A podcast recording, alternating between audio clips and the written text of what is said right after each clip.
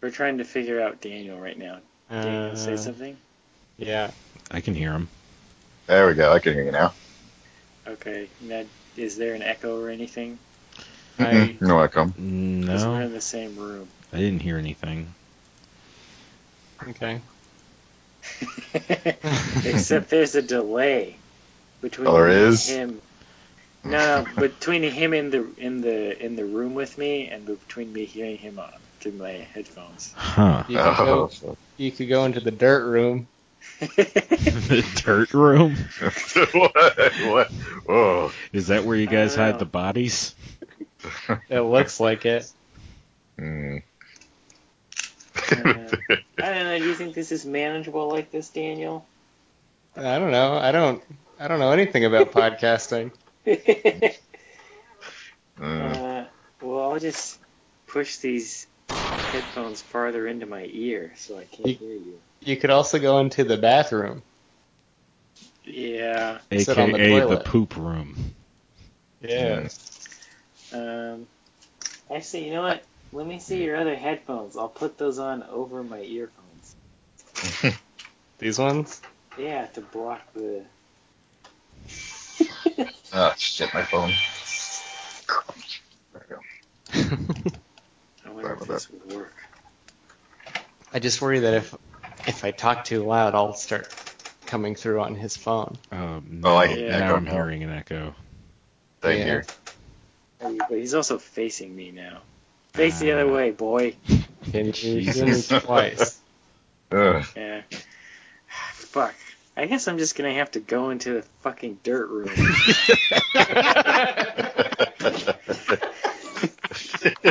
Ah, oh God! I Are there don't. plugs back there? Huh? Are there plugs back there? Uh, I don't think there's anything that's gonna top that. That's the intro. show you how to turn on the light. oh God! I know how to turn on the light. Light the, the dirt room. It's always so dark. There's a table back uh, there. Yeah, there's a table. All right, bye. Bye. the fucking dirt room.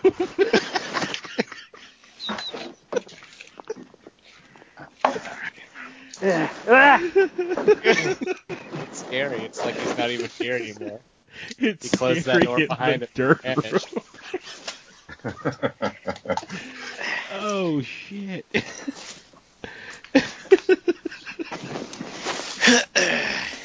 All right. Um, are we ready to do this? I'm gonna need a minute.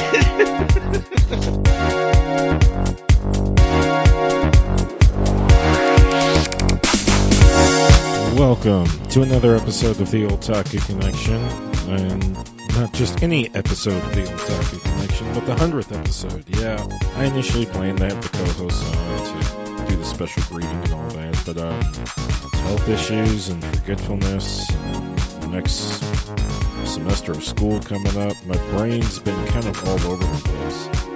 Something else on my mind recently, I'm not one to really indulge in celebrity gossip, but Jodie Foster. Well, oh, you have no idea how effing long I have waited for this point in, I don't know, cinematic history. Sat through God knows how many years of like drama ass drama, Oscar bait BS. Come in, watch the movie. Oh, look, this person's awful, but see how sad their life is over and over and over and over again. Just let me have this. Christ. Superhero thing. Just, sorry. I like superheroes. Eat me. Anyway, like it matters that I went on that rant. No one's listening. Who gives a crap? But yeah, 100th episode. And we celebrate it with the Street Fighter movie. So uh, please enjoy. Well, gentlemen, we've got two firsts here. First and foremost is this is our 100 uh, sorry, our official 100th episode. The second of the first being that we actually have the second Pangelina brother and Joe here in the same place. Woo! Yeah, grudge match of the century. Some hell has frozen over, and yeah. This was an Awesome. ominous warning for somebody. Yeah. Joe's good Um, at dodging Mexicans. That's what I do for a living. It's my real job, actually. Uh, I'm just still shocked there's 100 episodes. That blows my mind. hmm Yeah, and zero listeners. All right, it's a new record. Every time, every time, there's reason to pump myself up. You throw it that just out brings there. him down. Oh. I love The it. truth hurts. Every episode, he does to me what Bane did to the Batman. Sucks his cock in the Batcave. That's I don't know what a- anti dojins you've been reading, buddy, but uh, Is that where you are right now, Michael? Is that the Batcave? Yeah. yeah, good stuff. the dirt cave. Uh, I hope I can get through this episode without busting up every time I every time that's mentioned. Mm. Uh, yeah. so I don't know why I started getting. I was watching this last night. I was watching the dub of it, and I started getting really worried that you guys would get on here and have absolutely nothing to say. So I guess let's start briefly. What'd you guys think of uh, Street Fighter? This, I guess, the first of many Street Fighter animes. Uh, so I go. For, who's gonna? Sure, yeah, you go. Yeah. You go ahead, Joe. All right. Um, so was this movie like? It's just like an original story. I mean, I'm not super into the Street Fighter game. I played a little bit of it, but I don't really know. It's um Is yeah, this- it's an uh, original take on the uh, storyline, though elements from this film worked its way into the official canon down the line. Um, I mean, it was it was fine. I mean, it wasn't like. Uh, I mean, like the most amazing anime movie I've ever seen, or anything like that. I mean, it's it was yeah, it was it was okay watch. I enjoyed it. I actually, strangely enough, which is was kind of like a first for me, I usually only ever watch sub. I like never ever do like anything dub, and this I actually enjoyed the dub way more than the sub. Mm. So it's okay, yeah, Yeah, gonna, that's going to be a big part of this episode. But yeah, even though I didn't, I didn't, I didn't feel that the acting was was super great. It, uh, I still liked it. Oddly The enough, acting more was than the wonderful, Joe. it was a it's a it's a it's an early alright. '90s dub, so more than anything, the acting is weird. Uh, it wasn't bad or anything. It was, it was yeah. Yeah, but no, no, but anyway, it's just weird. yeah. Um, but like I said, I enjoyed it more than the the sub. But just overall as a movie, just an anime movie, it was. I mean, eh, it was it was good. I mean, Okay. it's typical, you know, this big villain man come stop big villain man, and then yeah, Yeah. walk off into the sunset. yeah. so Um, Mike, what'd you think of this? As someone who's, at the very least, you have you seen anything, uh, any of the Street Fighter animes outside of V? Uh, probably. I don't know. I've definitely seen parts of this before. Mm-hmm. There's a few things that stood out, like the uh, Chun Li's titties. um, probably the most, um, the purest fan service I've seen in a in a long while. Mm. I don't know that I've seen much pure. it's uh, nice to behold. Um, let's see. And then the scene with Fei Long's, like the scene where they meet in the back alley. Mm-hmm. I don't know why. I remember that too. Mm-hmm. But uh, yeah, overall it was pretty. I don't know. I hesitate to say good, but I guess it was good. Mm-hmm. It was familiar. Okay. Um, the the the first time watching it, it was like, oh, you know, I know Ken, I know Ryu, I know Guile, I know the Air Force, and then um, the second time watching it, it was kind of like uh, it was a little bit harder to sit through again. Mm. just because it, it's kind of it's one of those movies that winds a lot instead of going in a straight line. You know what I mean? It's it's a little weird. I had uh, some thoughts about the pacing of it myself. Yeah, it kind of doesn't make sense. Like there is like some scenes where uh, where it's just the last time we see certain characters, and it feels like they were being set up to do something else. Like the like poor Sagat. yeah, Sagat he looks so goddamn sad. yeah, the sad shot of him standing there was really good. Um, Other stuff that I really liked was uh, Gandhi getting throat chopped.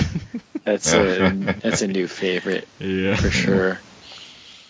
Uh, but me and Daniel watched this together. so- Yeah, we got the uh, young Taku looking at some old Taku anime. Daniel, Yeah. what's up? I I really liked it. Uh, I liked it a lot. I liked it more in Japanese. I found. Mm-hmm. Um, Are you sure that wasn't because that was just we watched it the first time in Japanese and it wasn't Yeah, I as just- interesting? I I just found it easier to take stuff seriously. Mm-hmm. There was a lot of silly shit in the dub. Not that I, I mean I love silly dubs like the Yu-Gi-Oh dub. That shit's amazing. But Mm. uh, I don't know. I just I was able to be like, oh fuck yeah, that's Ryu. He's fighting people Mhm. with the with the the sub, and then in the dub, I was like, man, Ryu is really awkward. like, just the way he says some of the things he says, I was like, uh, man, this is a guy who truly spends all of his time doing nothing but fighting. And walking around barefoot. Um, yeah, I also this is on those feet. Lord have mercy. Yeah. I liked a lot of the stuff they did in in, in the Japanese, like the soundtrack choices. I thought were a lot more interesting and that's gonna i want to say gonna be the focus of our conversation um, i think me and you have some very different opinions that'll be interesting to go into i'm not like like like angered by it there's just some choices i'm a little miffed by in the uh, japanese soundtrack mm, It was a little softer. Yeah, yeah, I'll definitely say that. Um, like, like one of the reasons why I was so interested in this and doing a show about this is kind of like you can almost read into the separate cultures through the soundtrack alone. And in a lot of cases, the music choice or just the choice to use music or not use it at all can change a scene dramatically. Um, the biggest example of this is I'd say it's arguably the best fight. I don't know if I'd put it over Ken and Ryu fighting Bison, but uh, Chun Li versus Vega hmm in the dub, I, I find to be leaps and bounds better than the fight in the sub. I, interesting. even, I, I don't even remember. I actually liked the the soundtrack choice in the in the sub a lot. It was so Uh, weird. It was like it I'm starts I'm off a- with the diegetic. It starts off with what she's listening to, and then cuts out completely, and then Yeah. turns into this dramatic version of the music they play at the end. And it's like the, the soft music. It's just it just felt off to me, and it like I would have liked that fight a lot more if they kept the soft music throughout. Because I'm a big fan of like sort of discordant, like the action doesn't match up with the soundtrack in a way, but it's like still meaningful. see Like I, I I see what you mean, if only because I actually like the Japanese music for the end fight better, and that's like high energy J-pop. Like I thought that worked better, but like the sexy music over Vega trying to kill Chun Li made the scene feel less like a fight and more like an assault. Yeah, but I think that's kind of the point. I think that Vega is not someone who who fights women. I think he's someone who assaults women. Yeah, it just, it, I mean, what- That's just true. Say something about like wearing their skin or something. A He says he likes yeah, he says I like to skin the bunnies I catch, especially cute ones like you. No, no, he's he's he's psychotic. Uh, he's Didn't he say something about wearing them as a coat? I He don't. says something like he says I'm looking for a nice doe tonight, or something like that. Yeah, I think he says something about skinning her in both the sub and the dub, but I don't know about making a coat out of her. I don't know if this is a Silence of think the Lambs. I'm positive thi- he said something about I think her you're as a coat. projecting a little bit, Michael. he might be. No, in the in the sub, he's like, "I'm gonna fucking cut you up and wear you as a coat." Maybe he says that after she hits him in the face. I don't know. or maybe he was saying that in her mirror when she was taking the shower. He's like looking at himself like, "Would you fuck Yeah. me? I'd fuck me." Michael is watching a version none of us have seen. Yeah, it's see. I feel The like Vega perspective. the aspect of it being an assault gives a bit to Vega as in in regards to being a threat, but it takes away from Chun Li and her ability to defend him. It seems more like she's surviving the attack versus fighting. Yeah. Like I, it's the reason why I like um, the song they used in the dub Ultra. It it felt intense on both ends, and Chun Li felt like a badass by the end of it. Well, I think it, it adds to the. I mean, it, when the soft music creates this element of uh, tension, Yeah. I guess. Like it adds to the tension of like, oh shit, is Guile gonna have to save her?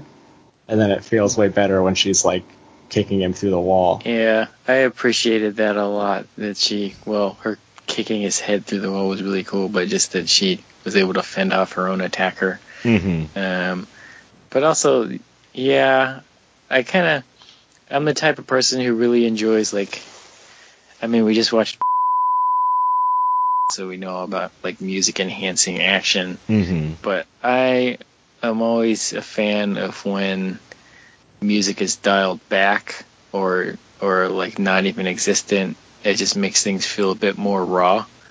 Um, and I think the slower music is a little more unsettling, which is See, makes for a more interesting fight. I think, especially because the whole movie in the in the dub is just like, yeah, are you ready? True. Bam! Ah, ah, Yeah. I also- well, here's the thing, though. Like, I can I see where you guys are coming from, and in that regard, in the sub, what they should have done then was just have it stay the music Chun Li was listening to. Yeah. The or- problem or is, is I- that like the music cuts out at one point, and then another song plays that's also soft but more dramatic. It it was kind of pulling me out of the fight. Yeah, I, I think that the best option might have been because that music, the first song plays like in the scene, Yeah, It's like- exactly. it's diegetic. It, it and I think it does it stop when they break the radio or something when they're fighting. I don't know if the radio breaks. I know the phone falls over. But uh, but I think when they cut the music, the music probably just shouldn't have come back. Is They just there? finished the fight silently. Well, in, in which case maybe you could have had like like the sound of the radio being on but nothing playing, or Yeah. another song turn on. But there's like, I want to say the Japanese soundtrack they they don't when the when they choose not to have music, the silence is off. It's like uncomfortably quiet. Like yeah, the they take away the music, but then there's also no ambient noise. Is maybe the issue I'm having. Just the good old slappy, slappy, chop, chop, saki. it is a like it shows that that thing I'm talking about shows most in the fight between uh, Ken and T Hawk in the sub, where it's just silent. You can't even hear like the sound of the boats rocking or the water in the background. yeah. There's just a weird echo on their voices in that warehouse.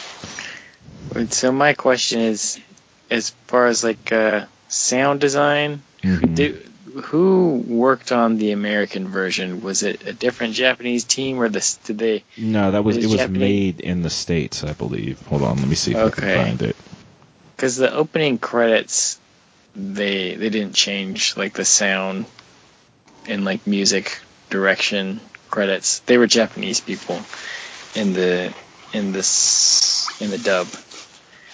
but I didn't notice. Let's see. Uh, the alternative slash grunge oriented music score of the English version was composed by Cory. I'm not sure how you pronounce his name. L E R I O S. And John D'Andrea of Baywatch fame. nice. There you go. Makes sense. What'd you think of that fan service, Joe? Fan service. Oh well, actually, besides Kirby's. and uh, that scene, I mean, that's that whole clip. I remember watching that particular clip many times. Uh, I remember but- back when it was just. I remember back when it was just an animated GIF. Yeah, I mean, I didn't, I had not seen this movie, but that particular fight and clip of the shower, I do remember watching many, maybe more than I should have. But uh, outside we of that, did, Joe. yeah, that was, that is cool. I mean, I wish I could have added more to the whole music and sound design. I just wasn't really paying attention to any of that. So it's, um, it all kind of the sub and dub. They did sounded different, but I didn't really didn't really matter much to me. It was just music playing. So Mhm. yeah. Yeah. I mean the uh the sub it was just kind of like it was it stood out just because it was so weird and like low key and like hmm Mhm. almost like elevator music and then and the dub it was just like it was like it was just overkill it was like okay this is American audience this is like Um, r- reminded me of the the, the Tekken anime yeah, kinda gave they, me, uh, They tried that with. They were trying to replicate this with the Tekken anime soundtrack.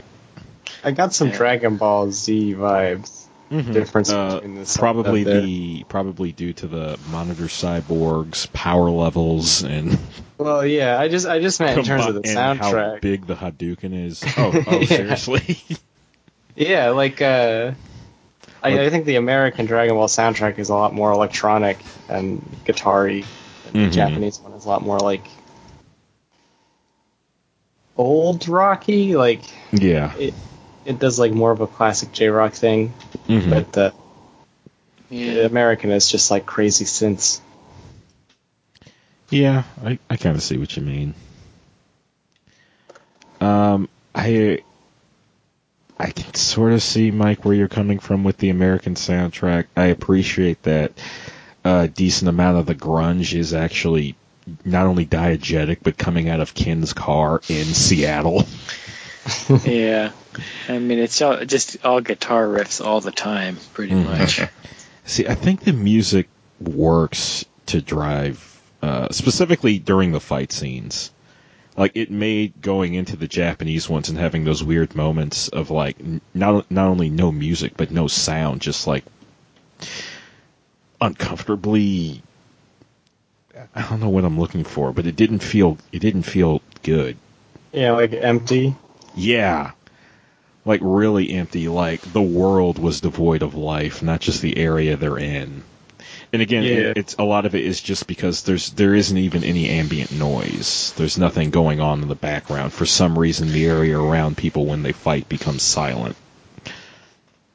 Yeah. yeah I, I mean do, uh, happens, happens in a lot of films too but I feel like the Japanese version is just a bit more meditative Mm. which I kind of appreciate.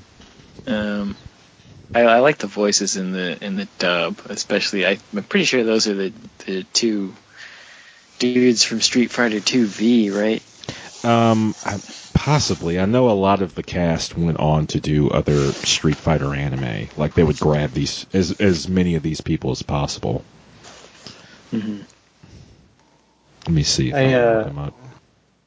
I think the Japanese version also did some interesting stuff soundtrack wise in terms of I feel like there were a few songs in the soundtrack that kind of tried to mimic the the sound not necessarily like the video game instruments but Mhm. just like the general tone of the, the music from the games Yeah, well, there was- um, there were some moments where I was like is that Ryu's theme I I spotted it when they worked Chun Li's theme in there because it initially threw me off. It's when she's uh Guile pulls up in his car and she's refusing to get out of the way. At one point during that conversation, a like like a fucking saxophone ass jazz version of her theme starts playing. And while I was pleasant, I was pleasantly surprised that it was her theme. I was like, why did they sex this up? I think every interaction between her and Guile is pretty sexed up. Oh God, you've come out of the dirt room. Yeah, there's a gigantic fucking spider on the wall in there. Going into the bathroom. I'm going to the bathroom. Okay. See, that's him. Uh, that, those beeps were him unlocking the bathroom security door. Whoa. Serious business. Yeah, the vault. That's Mm. that thing needs to be killed.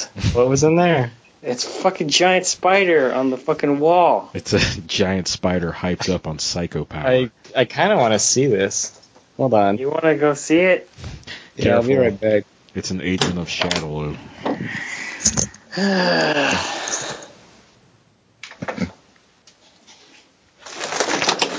It looks dangerous. Does it? Where is it? It's right there. See that? Oh, that is really big. Yeah. I mean, you were sitting like across the I'm area. sitting right here, but like I don't know. There's probably more. Okay. I can move it if you want. No, Okay. we'll deal with it later. the spider. It's warmer in the bathroom. yeah, the dirt room is like freezing. The dirt room sounds like where you guys interrogate people. It kind of looks like where you'd interrogate someone. Yeah, it's kind of like the place where uh, uh, Bond got his balls whipped in Casino Royale. That's what I was thinking about.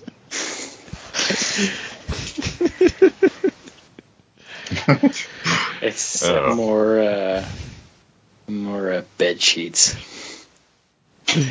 Yeah. Uh, interesting. So, um, I guess I've already mentioned my favorite. Uh, Daniel, we'll start with you. What was your favorite fight in this?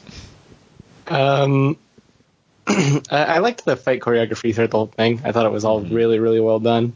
I think visually, I really liked the uh, Fei Long fight just because I like seeing his movements. Are really interesting to see.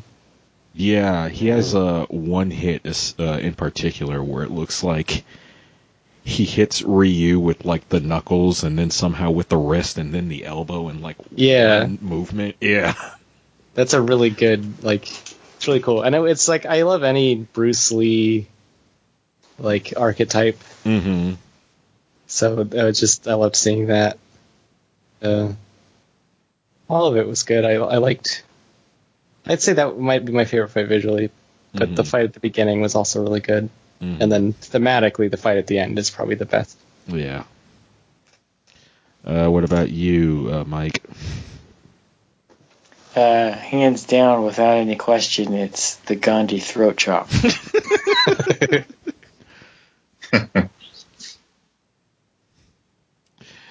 Um, Joe, did you have a favorite?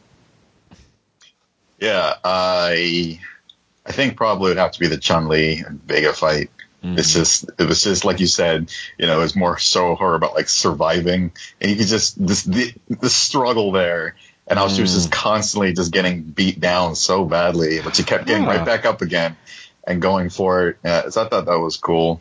Um, she just really wanted to live, so that was See, Uh, that's, that's funny because I think like in the dub, that's my favorite fight, but uh, in the sub, my favorite fight is actually the uh, last one, the fight between Kin Ryu and uh, Bison.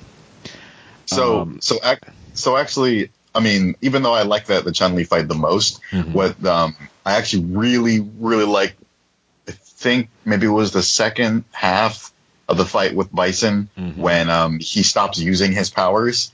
And I liked how he was just kind of coming at them and like blocking a lot of their, all their moves. I just I thought that was I like that that whole fight that, that particular part of it anyway. Mhm. No, no, that's that's was the part of to the, watch. that's the part of the fight I'm talking about. where- Okay. Yeah, and I don't know where they got it in their heads to make Bison this? Well, I have an idea of where they got it in their heads. to make Godlike Bison figure. This fucking powerful. He is ridiculous in this anime. Mm-hmm. It really um, is. Part of it primarily is because he's based on a figure from I don't know the name of the original novels. The uh, the anime adaptation of the novels is called Doomed Megalopolis. The uh, primary villain of that I think is called like I think he's called Yasunori Kato or something like that. That character is not actually a human. He's like the personification of like the hatred of some ungodly amount of people.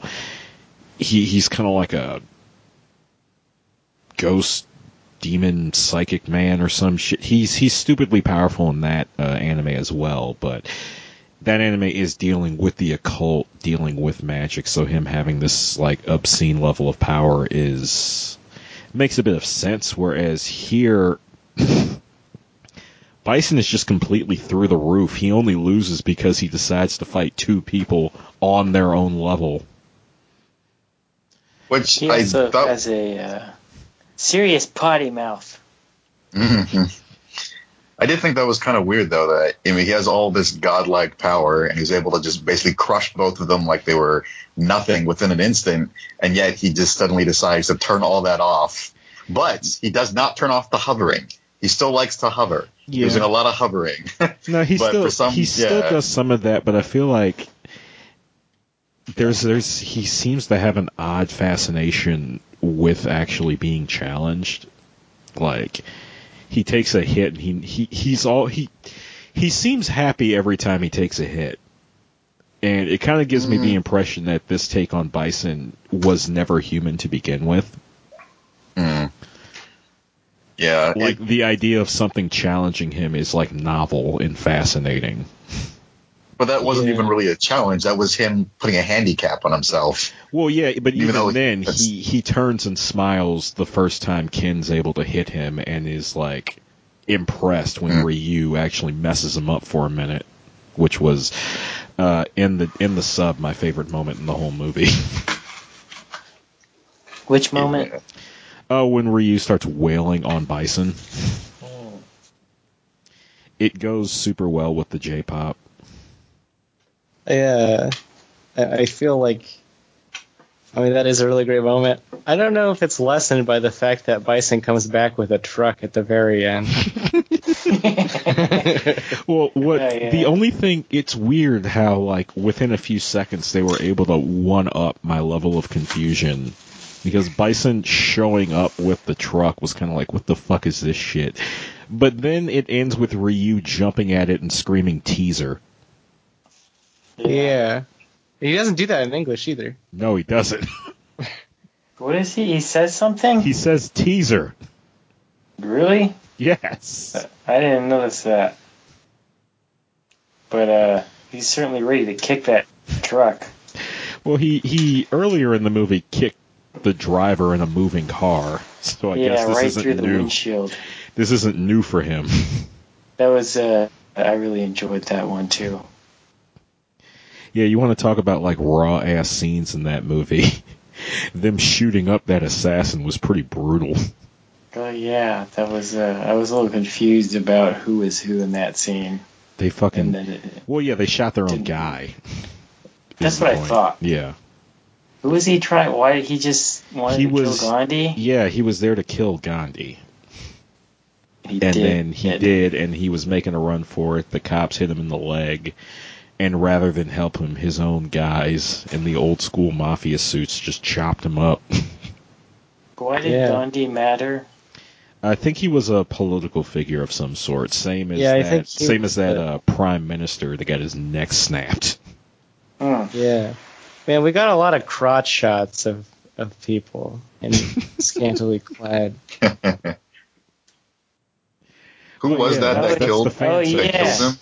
Oh yeah, Ken. Ken doesn't have anything. Yeah, Ken's flat. Um, I think that was Mm. supposed to be the distance, but um, He ain't got nothing. He's like a Ken doll. I was about to say maybe the name is apt, yeah, and maybe weird. maybe Like, that's why Eliza's not all that keen on marrying him. I mean, I mean, I was telling Daniel, like, really, he should, we should see that shit flapping around, like, you know, he's being electrocuted. But Oh, I think they just assumed most of the people watching this were like dudes who weren't interested in Ken Schlong. yeah, I also think it was probably they were probably just like, ah, most people are gonna watch this on VHS on a fucking box, ten feet away. They're not gonna notice. They can't appreciate the fine detail. My work would be wasted. but who was that? The girl in the very like I guess who killed that, That senator or whoever. Cammy. Okay. Now is she?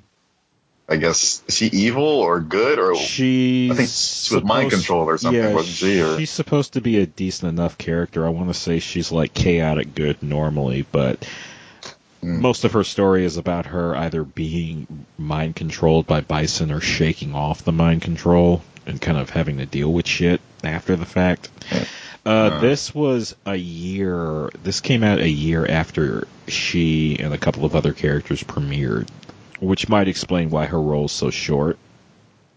That was another thing. I uh, you mentioned this at the beginning, but a lot of this movie kind of made its way into the Street Fighter storyline. Yeah. Uh, Street Fighter uh, Alpha only exists because the folks at Capcom really loved this movie. Yeah, I uh, I was thinking about because I'm relatively familiar with the Street Fighter storyline and characters as a whole, but I'd never seen this movie, so there was a lot of stuff in this movie where I was just like, hey, it's the fucking yeah. Yeah. Yeah, like a lot of this stuff is a lot of the stuff in Alpha is there because of this film. Like Bison's redesign, for example, he's depicted a lot slimmer in Street Fighter Two, whereas he's really Mhm. bulky here, and they uh, made him that big in Alpha. Um, the headband thing worked its way into the canon. Ryu's got a different headband in Alpha. They're both depicted as younger. Um, was it Cammy's coat and uh, Zangief's cloak weren't in the games prior to this as well. There's there's a Did they- list. Did they ever like? uh Did they ever like reveal their fucking master? Wasn't he in four or something? Yeah, he was in four. What's his name? Uh, he's, Oh, I Seth? He's he's, ca- he's called uh, Gotetsu in this, but he's actually Goken. Gotetsu is Goken's master. Okay. I don't know what I was thinking. Oh, Seth's the the boss, he's the, boss final. four. Yeah, and then the secret. Isn't there like a secret boss after him? Um, there's what is it? They eventually added Evil Ryu and a character called Oni, which I, think, I don't think I don't think Oni is canon, but he's kind of like whatever. He kind of reflects what Akuma thinks he's chasing, like what Akuma thinks he's going to turn into if he keeps Mhm. fighting and killing people and being crazy. We got a nice little Akuma cameo. Just sort of hanging out in Calcutta. Yeah. Yeah, this So is this- back when Akuma was a very mysterious figure. I think he 1st Mhm. appeared in Super Street Fighter II Turbo. He was the secret boss.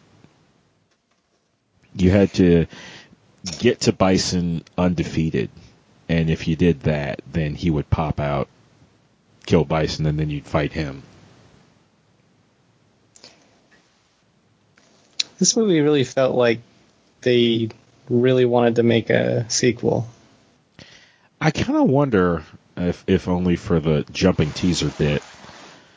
Yeah. Man versus truck. Who is Well- the deadliest warrior? There's a lot about this movie that would make more sense if it had a sequel. Like, um, they introduced like they show Akuma for a second, and then they introduce a bunch of characters that they don't really touch on again. Like Sagat. DJ, Sagat has this whole thing that doesn't get resolved. Cammy, Yeah, yeah, Cammy's got some unresolved stuff. Granted, her stuff was unresolved at the time that this came out. Like, there wasn't really a reveal with this with her with her character. She was just known to have been brainwashed by Bison at some point. Yeah, I I want I, being brainwashed is still like to me, it's like the most boring plot point because it's especially when it's going to be a movie because then you're you're basically saying, okay, you're not going to see this character for probably the majority of this movie, Mm. so you don't get to you don't get to know them. And it wasn't just Cammy, but they did that to Ken, and it was short and it was fine. But I always kind of find it to be kind of a cheap tactic to kind of uh, put a character to the side, notably in like X Men Two and the Avengers are kind of hmm big offenders. Well, it's kind of uh, this is part of the problem is that it always ends up kind of resolving the same way. It's they show up, they start wrecking shit. People can't really do anything because they don't want to kill them, and it's like, wake up! They just keep shouting "wake up" at them until they wake up. Yeah, So it always kind of Pretty plays much. out the same way. Yeah. It's just I don't know. It's a little more interesting because it's Bison's whole shtick is brainwashing people, so you get to see a lot of the brainwashing, but it's still kind of tiresome. Yeah, there's actually an indicator he did it to the Gandhi assassin because, like, when he first appears, his eyes kind of flash, and they've got that like psycho power color in them. Psycho Crusher. Yeah, um, it's going a lot faster than I intended, but uh, whatever. So so so was Ryu going anywhere exactly? I mean, what was He's his on a like? What was journey his? of self-discovery, Joe. Oh, okay. Yeah, the 'Cause I would- fight. That's not Yeah. even a joke. The Uh, fight is everything. Apparently so. well, he's just he just keeps moving, as they kept saying, like he's moving to Thailand, China, like a whole bunch of different places. they kind of imply he's just kind of floating through different parts of Asia. Um, so the idea behind Ryu and I guess characters like him, it's akin to the Buddhists' quest for enlightenment. Mm. The only difference is, is rather than hanging out in a monastery and meditating, Ryu's walking around and fighting people. He's kind of uh, using martial arts and fighting as just kind of the focus to that end. It's why you have characters like that. They're they're basically on a spiritual quest. They're just kind of like achieving it through uh, perfecting themselves physically as well as mentally, and perfecting themselves physically through combat. See, that's the thing that kind of like threw me off is that he's trying to, I guess, you know, I guess find inner peace or get really strong or whatever. And then, at least in this movie, this version of Bison is just insanely strong. So it kind of, when they were fighting him and they were just getting their butts just whooped, just like, wow, what's all, like Ryu, what was really the point of this quest if you're just getting beat down pretty badly? Like Well- it was nothing. Again, I I don't know if Capcom really knew what Bison was at this point in time. It's like Yeah, he, he started off as kind of like a parody of another character, but he Mhm. didn't really have a whole lot of like story stuff going on. They don't really actually they don't really start developing what Bison is and how he gets his power until they do the Alpha games, which spun off from this. because it really felt like they were pumping him up to be this incredibly powerful character, especially in that um, uh, when those two people were those two fight two people were fighting, and then I guess the cyborg or had recognized like there's an incredibly high power level around here. It was truly a DBZ moment right there. Mhm. I mean, it's, like I sense an incredibly high power, and you know was just standing in the back, and everyone's just like sensing it. It's like, whoa, can you feel that? I can feel that.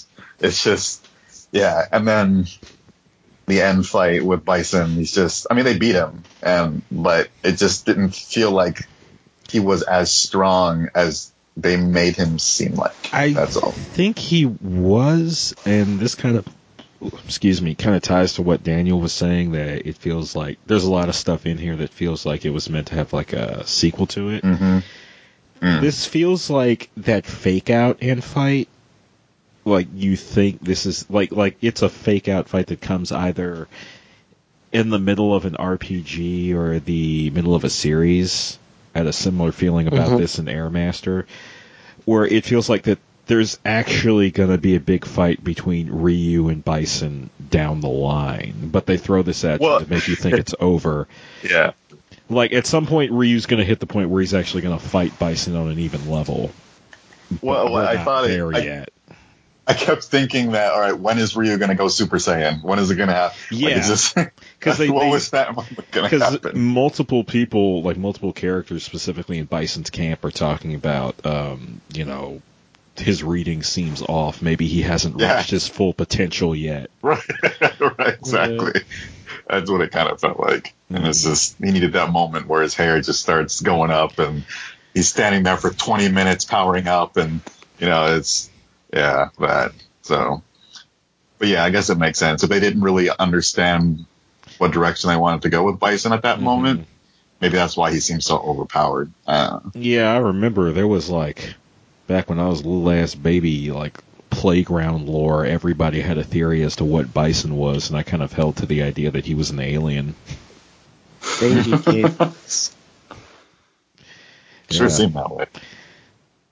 Yeah, that was that was the baby cables theory. I think there was someone else who thought he was a ghost, someone who thought he was a demon. Uh, just all kinds of shit. He's the guy from Gunstar Heroes. It's a. It's There you tight go. The guy from Gunstar Heroes is ripping off of him. Like he, he does a he does It all a- ties together. Well, he does a knockoff Psycho Crusher with a with a jetpack, but then when he loses the jetpack, he starts doing like extendy leg kicks like Dhalsim. Mm-hmm. Jeez. Hmm. Dhalsim didn't really do those leg kicks. No, he was doing a bunch of other weird shit that's not He in the flew game. around. Yeah, he I did, think they wanted to. he did his teleport, Yeah. and then think he did like they- this weird escape from um, what's his face's bear hug, as if he had as if his bones turned into rubber. Yeah, he was a real rubber slidey man. Yeah, I think they wanted to keep to a more grounded, like Indian yoga master type. Yeah, Yeah. because you know, real Indians all have mind control. yeah, that's why, Michael. That's why. Yeah, I mean, I mean that that's something to uh, mention is that I really appreciate that the fights didn't play out the way they do in the video games. There isn't a Hadouken spam that Mhm. you'll see when they do the Alpha movie. Um, they treat those big moves like moves that are meant to end the fight, and in most cases, when they get used, they do. Yeah. yeah, it's it's. I, I noticed that it only seems like Ryu and Ken resort to trying those when it seems like the situation is going to be really difficult. Mm-hmm. Like it, Yeah. it- I could easily the way they use them almost made me sort of infer, or like I was like I could see their master teaching them this as like a only use this when you really have to. When you really Mhm. need to blow a man out of a truck. Um. Mm. Oh yeah, the the Dhalsim fight. It was it was funny. You mentioned the, the, the you know they, they don't feel super video gamey. I like that they feel very much like real physical fights. The animation is really amazing.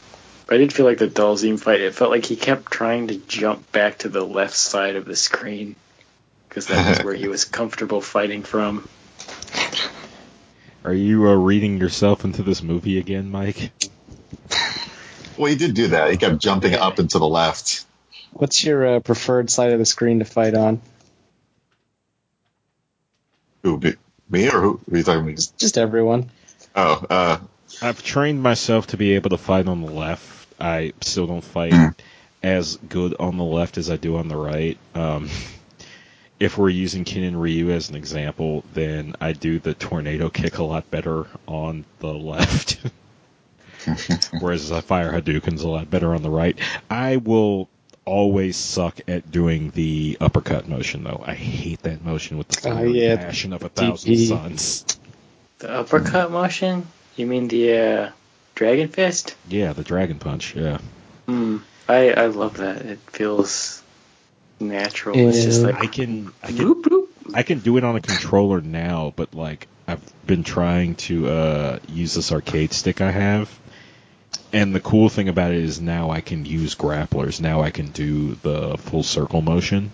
Yeah, I always loved full circle. I mean, But once I- I figured it out, I can't do the uppercut motion on that thing.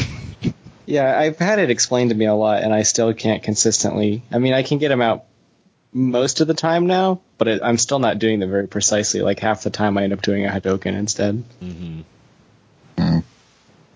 But it, it kind of works in my favor because there's that level of just like wild caveman luck where you're just like, oh shit, uh, Shoryuken, and then you do a Hadouken by accident, but that's exactly what you were supposed to do. It turns out. It's how you screw up someone who's overthinking it. yeah.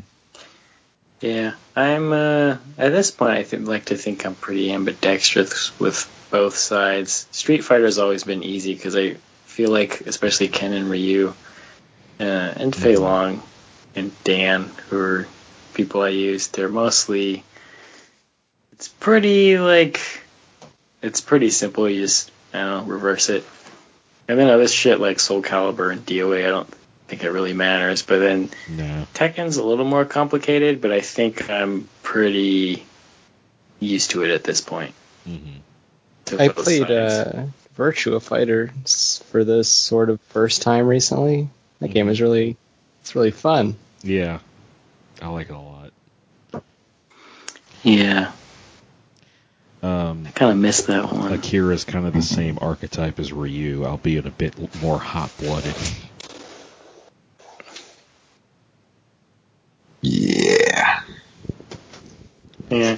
So I did want to ask about like like this movie versus like Street Fighter 2V versus like the actual game canon. Like I'm Mhm. curious about like just little shit like so Ken's always rich, but you know, Yeah. you know, and then you got you know, Chun Li's village was burned down on Tuesday in the movie, but here like her dad got thrown off a under construction building and then in Down an 2V elevator shaft onto a pile Yeah. of bullets. and yeah, with, with 2V with two like big fleshy wounds on them. Yeah, and in 2V, her dad's like a big shot cop, and she's super fucking rich. Mhm. Like, I'm curious, what are what are like the canon backgrounds? Because I feel like everything changes a lot. yeah, I think, in the uh, official canon, Chun Li's dad is already dead. Hmm. Like, Yeah, she comes and- into the story with him dead. Was Ken's he a cop? girlfriend. Um, I don't know if he was a cop. I think like what he is varies. Um, Chun Li's reason for being a cop, I think, is it, it, it comes in response to her dad dying. Like, Yeah, I think he was- specifically, so she has like a legal justification to go after Bison and Shadaloo. Yeah, I think I think he usually is a cop. I feel. I mean, he's usually working for. Mm-hmm.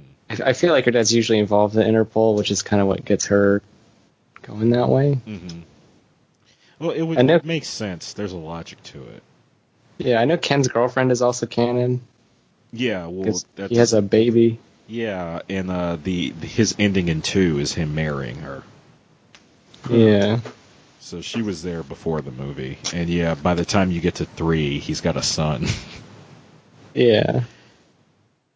Who's the little black dude? Uh, That was a girl. Yeah, Sean. Oh, Um, man, oh, I'm the wrong oh, we're talking about uh, yeah, Street Fighter Three. Sean, he's basically Oh, okay. Hmm. Ken's Sakura. Okay, that's kind of what I thought. Yeah, he's a fanboy slash disciple. Who's Karin? Is she just Sakura's rival? Yeah, she's um, she's like she's like she's like a rich chick though. She actually gets a bigger role in five. Hmm.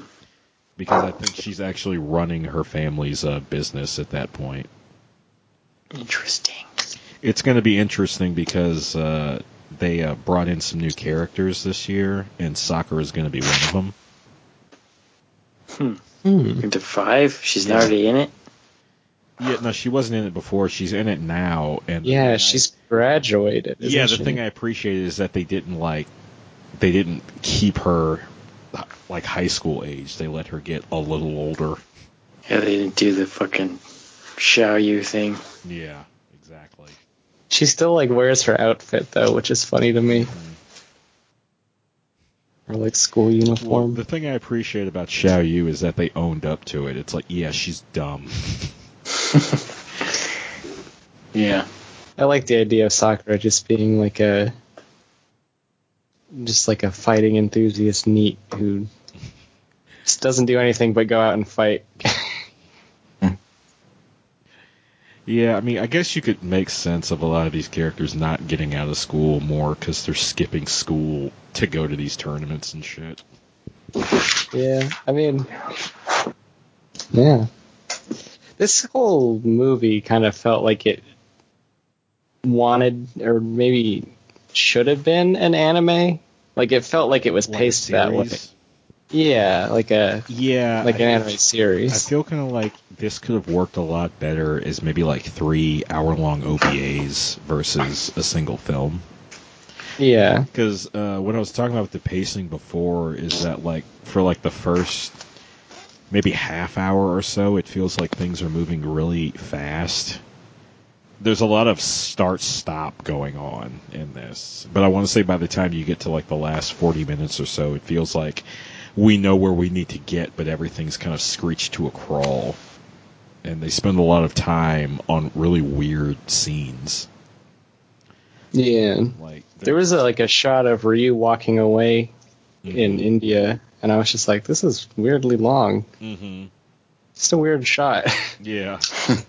or like the shot of Bison's plane landing in their headquarters in Thailand. There's like a, a couple of shots of the plane just flying around and then landing, and then like the scene of walking through the entire headquarters. yeah, like it. It was almost if it were any longer, it would have been comical. Like they're going through every single building to get to where they're going. It's like, yeah, somebody wrote actual blueprints up for Shadaloo headquarters, and they wanted you to see their work. Yeah, At the very end, when I guess the helicopters were shooting missiles, was that their headquarters that they were blowing up? Yeah. Uh, Yeah. That was another Okay. scene that was suspiciously long.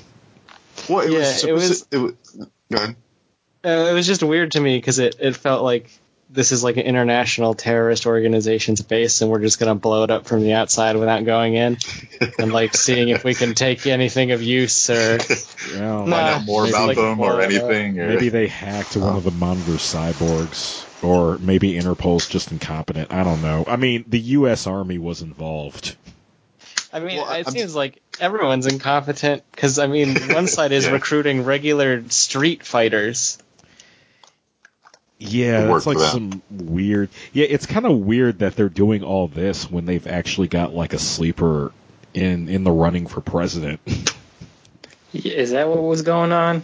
Yeah, yeah. Well, yeah. It's funny. That's actually kind of a. I don't know if Easter egg's the right term, but the name they use for their uh, agent running for president Mm. is uh, Edward Pressman, which is the name of like a producer on the live-action Street Fighter movie.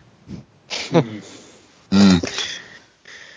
So it Yeah, just it had just had me it just had me wondering like so it, let's just say Bison won and he took off and he flew off in his his big plane and the plane didn't explode. Does, would that mean that the military still or whoever those people were with the missiles and helicopter they still would have blown up his base? So would he have gone back and his base would have been blown up, or was that just because you know after they killed Bison somehow someone revealed something and they Well- because they never truly explained how they found the location of the base. Yeah, all And that it- talking about yeah. how they found Ryu and Yeah. Bison was going to show up there. They don't really explain how they found Bison's. Yeah, they don't explain how they found Shadaloo headquarters at all. it was it was really just like they after um, the whole thing with Bison, the, the movie suddenly just switched to the scene of helicopters flying and blowing up the base, and it's just with with no real context at all. It was Yeah, just there there was a scene. happening. There was a scene where Guile goes to Chun Li, who's comatose or whatever, and he's like, Yeah. "We found their base." Huh. But that was like weird. It was like a, in a weird place because it was right after they were like, "We found Ryu," and it was Right. right before they went to confront Bison. right. So I don't know why So- he was talking about their base. Was that just something Yeah. they didn't That was show us? Yeah, it was just exposition, I guess. Also, what wasn't- he Yeah. doing? The way it's kind of laid out, maybe I missed something, but it feels like he went with her to the hospital and was like, I'm going to get revenge. And then later on, Ryu and Ken in the military do all the work, and then he comes back and he's just like, We got him. well, yeah, they were And he all- flexes every time. They He's were- flexing Right. for nobody. I'll get revenge, flex. That stood out to me in a funny way. Like every time he talks about fucking up Bison, he would like flex.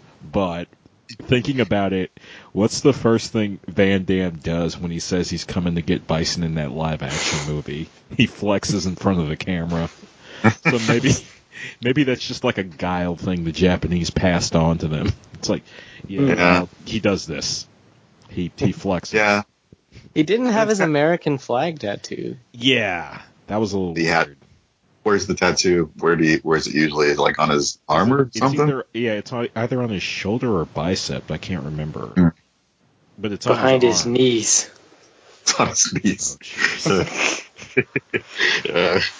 Uh, and, and I did think, I mean, this is a small, tiny thing, but, um, you know, after Chun Li was kind of faking that she was dead or something, and, you know, she popped up, and then he started, like, you know, playfully shaking her. Didn't she just come out of a serious injury? Should he really be shaking her like yeah, that? Like I mean, it's just, strangling her. yeah, it's like, you know, don't you do this again, or so it just kind he of seemed he was he like, seemed pretty spry for someone who was just in the ICU. yeah, Yeah. it's- yeah. Also, she had we kinda- bandages, tubes.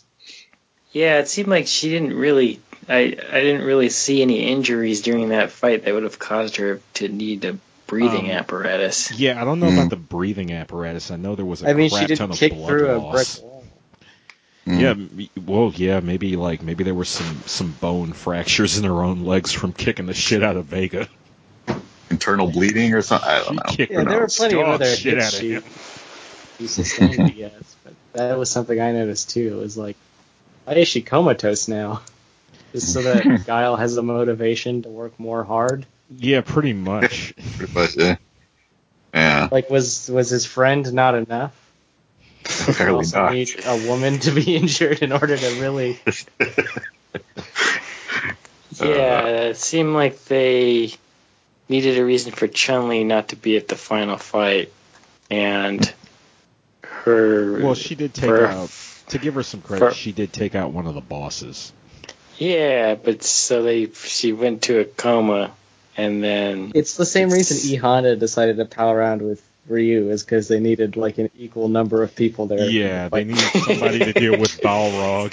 yeah, but why not Guile? I- Why E Honda? He just comes out of nowhere and he's happy. Well, there's, there's there's no reason for Guile to want to go after Balrog. His beef is with Yeah, Bison. and and to Well, be there's no reason for Honda to go after Balrog either. well, he was going Just after to be a Bison, bro. Too. Balrog Bro. just popped up in front of him like, "Yeah, we're fighting." And we don't really get to see that fight, do we? No, because No, they, they roll both off a roll off the hill like idiots. Hmm. Uh, to be fair, like that, the reveal that Honda and Ryu are like being roommates or whatever in the Himalayas. Uh, that's like my favorite part of the movie. yeah, whose I just love that? that. yeah, I guess they made it. I guess so. well, I thought Like- that was the shack. I guess not. I assumed it was the shack like where Ryu and Ken trained as kids, but maybe not. No, they where they trained. It was like deep in the woods. Yeah, it was a temple. Also, I really like uh, Ryu falling down the stairs. Yeah. Yeah, you got fucked up. Uh, so, want that Li- to make him longer. so Lionel, was there any particular reason why Ken was rushing to get married with her? Because when he said it to her, he said it kind of in a mean way, like let's just, you know, let's just get married, let's just do this. He kind of had like an attitude or something. I mean, was there He's any trying to- reason? He's trying to do it out of spite because he can't have Uh-huh. Anymore. Um, I don't I- know how far down the two of them being gay for each other this is. I feel like they start. I feel like that starts with V. Well, I mean, Daniel, you noticed it when they were driving. Yeah, he fantasized about Ryu so hard that he almost killed the both of them by running into a truck. but the way I, I, I think they intended that scene is I think the implication is that Ken's kind of waiting to move on with his life until Ryu wants is able to move on. You know, like Yeah. maybe he wants Ryu to be his best man or something. Yeah, He splits it maybe. like, I mean, Like when some- when when Hmm. Bison's diving into his brain, there's not a whole lot of Eliza. In fact, I don't think there's any at all. But there's a whole Just lot of and Well, Ryu. the- So, the- yeah. the- one shot of Eliza. The conditioning is based on his sort of like unresolved issues with Ryu. Um, I don't think I've Mhm. helped myself with that there, but um, specifically, well, he wants he wants to fight Ryu, so they like crank that up to thirteen. But I don't think he wanted to kill him. Yeah. He doesn't want to I- kill him. Like, like just, it seems like he just needs it I to mean, like I mean, to I- have relief. He needs that fight. Joe, you just made it worse. I know, but no. If you, think, I mean, like right when he was, you know, asking her to get married, and she when she left the car, and he's kind of driving away, he's just like, he's just like, oh, damn it, Ryu, just hurry up and just, I need you. Just hurry up, let's do this. I mean, it, that's Yeah, really what was is- just Maybe this is like he just where needs it. maybe this is where all the unintentionally gay, well, initially unintentionally gay shit started. Um, I mean, it they, was they all it would was embra- embrace it in V. Um, it was it was like sexual tension maybe a little bit when you know Yeah. he falls down the stairs and he's like, "Oh no, are you okay?" But then it just brought it to another level when I heard the dub voices and it was the dudes from V. I was just like, Why- okay, why can't definitely- dudes be friends without it being gay? they hold on, can, I- and there's plenty examples of that. But uh, I don't think Ryu and Ken are one of like, those. like, Mike, me and you are good friends, but there's no hint of sexual tension between us, is there? Not, maybe not from your end. Oh, I love it. Oh man. I, I think that they're a big part of it. I, I think is that Ken wants to be able to beat Ryu before. I mean, I think he's created in his mind this like, I can't really move on and be who I want to be until I've until I've Yeah. settled it. hmm Yeah, and that's that's actually the uh, whole idea behind his ending in two. Is that he was holding off on marrying Eliza until he, I think it was less defeated Ryu and more won the the tournament as a whole. Mm. Um, Yeah. Nice. yeah. Yeah, I mean that's that's why I kind of wish at the very end of this movie that it didn't end with Ryu just walking barefoot down the road, that probably very hot road. Uh, just, and, but I wanted it more to end where, you know, Ryu and Ken just are like they drop all their stuff and they run towards each other, and there's a giant fist punch, and then it fades out. That would have something been like cool. that. That would Yeah, have like been a freeze frame on, or a giant Yeah. double cock punch. Like Ryu. Oh, Ryu gets the Hadouken ready, and Ken gets like the Tatsumaki spinning. Yeah. Oh, it, it kind of like and the Rocky. dock. Uh, kind of like Yeah. the, the Rocky and Apollo fight at the very end, like you know they bring the thing, like that would have been a cool. I, that would have been awesome. That would have been sick. I mean, they kind of did that with Ryu and the truck. yeah. yeah, except that's I hesitate to call it clown shoes, but it's, it's pretty wacky. Yeah, it's They just they yeah. really needed a sequel hook right at the end because they were like maybe if we make people want to see how it ends, we'll get a sequel, which doesn't always work. Uh, case in point, the Super Mario Brothers movie. Ugh. Well, actually, that's Uh. gonna. They are making a Mario. That's coming back. It's they're making They're another trying. Mario Yeah, movie. Yeah. Yeah, well they're It's not gonna be a it's gonna true be sequel to the. Yeah, that's no, true. it's not a sequel That's- to yeah. that other one. They're just finally I ready. wish to, it would be. Yeah. Well, you can't do a sequel without Dennis Hopper, and he's no longer with us. And Bob I- I Hoskins don't- isn't there either. Yeah, he wouldn't want too. it. They've already made it very Just, clear that they would never want to do it again. that was not a good experience for them. You could do something in the spirit of it. Yeah. him. Just, just use holograms. Oh, or CG like uh, fucking Rogue One. Yeah. yeah, yeah. There's possibilities, but but yeah, I I would really like the ending to be like that, considering Ken really really wanted that fight and he had his chance right there, but he just drove off. So Yeah, Yeah. um, really, he needs to. I mean, I guess cell phones aren't that common at that point. Ryu needs a damn phone. I know he wants to do his wandering warrior shit, but. a Could you imagine these you trying to could have been resolved if uh, they could have found his ass? I mean, with with Ryu, I know he's trying to do the whole like you like you were saying, like just you know finding the whatever. Yeah, is there really no end to that? Then is he, does he have an end goal? Like Well, he finally much like uh, Bruce Leroy attaining the glow, I guess he'll find Mhm. something that indicates he is the master, yeah, that when he's dead, I mean, and he'll probably settle down and actually take on a student. Uh, Isn't Yeah. I mean that's kind of what they do, and that's kind of what Sakura is. Yeah, kind of indirectly. It's kind of like a correspondence course for for her. Every once in a while, he meets up with her and they spar, and then he's probably like, uh, "Here, do this," and then he bamfs.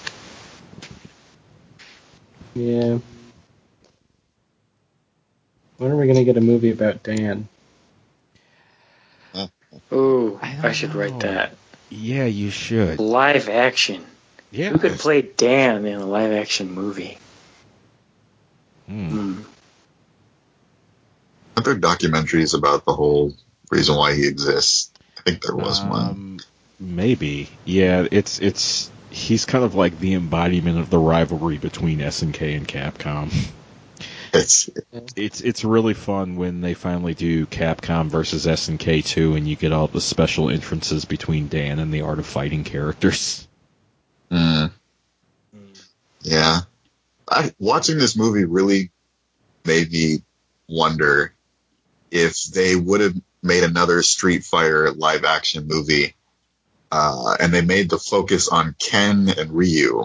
Would that have been more interesting than putting it on Guile again? What do you? I mean, what do you Well, think? You, I, I like would you I want like like that? Well, I like the first one. Um, really, the problem, both here and that movie, and a lot of other movies based on fighting games, is that there's too many characters. And the thing about fighting games is that every character is a main character in their own right. They could be the main character of another game. Um, Yeah. really, they had the right idea when they tried to do that Chun Li movie. That Chun Li Uh. movie just sucked like 15 tons of ass, and Uh. Yeah, comes you- You kind of got to do a fighting game the modern way that everyone's doing now, and just start building a shared universe and like work Mhm. up to the tournament. Yeah, Ooh, Oh be- man, that'd be cool. it could be Yeah. amazing, especially if you kind of let certain characters, if you kind of let them be their own films. Like, you could easily do a horror movie starring Vega. You could Just assassinating people. yeah, Yeah. just kind of like being a crazy killer, and then he'll like not die at the end because eventually Yeah. he ends up at the tournament. You have a more straightforward movie with Ken Ryu. You could have like a Hong Kong style cop movie with Chun Li, some commando shit with Guile. You know, you let them all be separate and standalone movies in their own right, but then you can still mention these other characters in the background, and then, And then eventually you- you do the tournament film. You can kind of save like the M Bison shit too for like Mm. the the final crossover where they're like all coming together because of him. Yeah, yeah, but you can have him mentioned all Yeah. over, be it Bison is sending Uh, yeah. people after him or Vega decides to work for him. You just I really want to watch the uh, the Zangief movie in this in this hypothetical.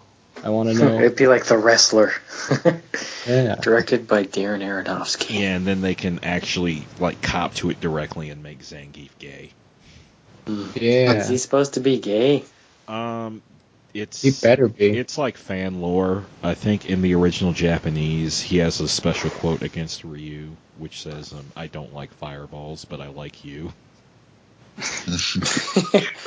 Also, the uh, the gay stereotype out there is like big, hairy, burly dude, rather than There's- skinny, effeminate guy. See, I kind of like that quote. As it seems like something he would say in the in the movie, Yeah, it's like in the live action movie. yeah, I could see that. Mhm. Well, they're trying to bring back Mortal Kombat to make another movie with that. I would absolutely love for that to be a whole. All those char- you know, the characters get their own thing. Like especially if Scorpion or Sub Zero got their own movies. There's, I'd I'd, I'd Yeah, watch that. those two, but between the two of them, there's enough lore for like a trilogy. Yeah, there is. But I would. Oh man, that'd be so cool to build up Mortal Kombat to the, the tournament. Yeah, that would be neat. Maybe someday we'll get something like that. hmm Well, someone's gonna get it right eventually. Maybe it'll Hopefully. start with a Mike Stan movie. Mm. Also, watching this really, really wanted me. I mean, I wanted to see a Bushido Blade movie or another game, another Bushido Blade game. That was, Yeah. I don't know why. Maybe it made me think of that, but it's just, I'd love another game. Yeah. game. You've been Yeah, playing a lot of. Bushido Blade lately, Michael. Oh that yeah, I have great. been. so good. Yeah. Yeah, it's so good. It is. I uh, I keep thinking about John McHale's story about how he got to a really high level and then a ninja pulled a gun on him. oh yeah, I think that was Yeah. Bushido Blade too. Yeah, it seems like because they they do it in in tens when you're in that mode. So if you've Mm-hmm. beat ten, you don't. If you've beat twenty, you don't go back to the beginning. You just have to beat ten again to reach the next level. so good. Yeah. But yeah, that game's very fun. Mm-hmm. Yeah. Games I are like how they, good. I like how they did the, the fighting and especially how they did the levels too, how you could run around the entire level is, that's just, it's so great. Yeah, like the first um the the level you fight the first set of characters in. It's it's a compound. So like they're all connected. hmm Bamboo Uh, Forest. Uh, later stuff. levels are kind of like you know, set locations. Mm. No, I, I'm still yet to see a fighting game that's set up like that. It's just unique in how they Yeah. made it. I'm just I'm really surprised no one's like even really tried the spiritual successor. Um, I think the only one I, have really seen that was that came close. I think it was like it was about like kendo or some shit. It was a launch title or early PS2 game, right? Yeah, something like that. But it wasn't that good. Yeah. Oh. I tried playing it. It was kind of it kind of fell into a lot of like bland ass fighting game traps. Hmm. Like there were super combos and shit. No super combos in this movie. Um, yeah, sorta. Like I kind of There were supers, I guess. Well, what it is is they the Spinning Hadouken bird kick. is a super. Um, same with the Yeah. uh, Hakuretsu kick, uh, but Hmm. yeah, I mean, she, Kyle, she put a guy through a fucking brick wall with that thing. yeah, Guile did the sonic boom. yeah, which destroyed was- their shack. Yeah, like Wait a minute. Wait, I thought Guile wasn't at that final fight. How did he destroy their shack? it's at the very start of the fight when he's trying to hit Bison. yeah, when um when Brainwash Oh, so he is is there. going after Ryu, Yeah, where, he's where he's does there. he go? he gets Uh, blasted Bison- to hell by yeah. Bison. To where? So I don't know. He's somewhere. He's lying there somewhere in that forest, all fucked up. Oh, okay. Oh, Yeah, thought Bison Bison even- walks up on him like he's gonna kill him. That's right. And then he's Now like, "No, I'll just laugh at you and walk off Yeah, because I'm a true That's- sadist." I forgot about that. So he was at the final fight. I thought he just Yeah. sat it out. Yeah, they all kind of paired up, and then Ken, Ryu, and Bison were what was left. Hmm. I did like that uh, Honda and Ryu bonded over being Japanese. Hmm. Mm-hmm. I like that scene in the dub. We're brothers. Because we're brothers. yeah. Honda seems like the kind of guy that's drunk all the time. Just really Yeah. happy. He's probably Yeah. got a problem. Kids probably hate him. Probably why Oh. he's fighting fucking people in the streets of India for money.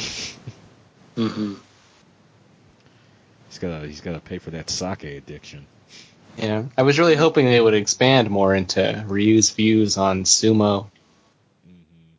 It's just something I personally have wanted for a long time, you know? I don't think Ryu has views on much. just the fight. Well, he probably has views on it because it's a fight. I do like his personality change in the dub.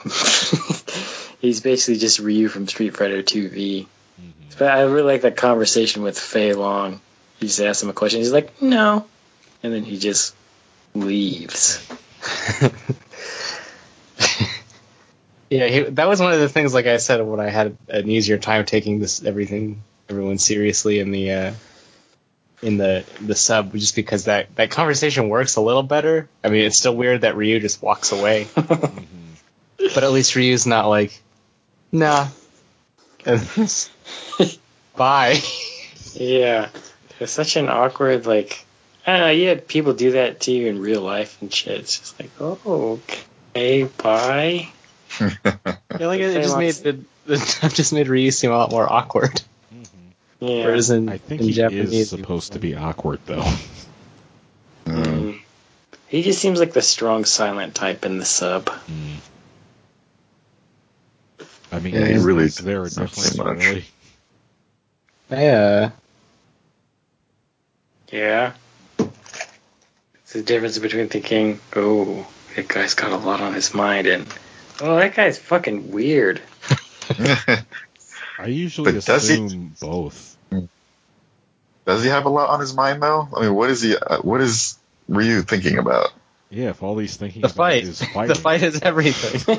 The fight. but yeah, I guess Get you're as far away from Ken as possible. oh, Jesus. uh, You know, um, what was it? I will fight you. One of the uh, Yeah. cool things. I mean, I've got some issues with the Udon comics, but one of the cool things about it about them is kind of like them playing with that aspect of Ryu's personality.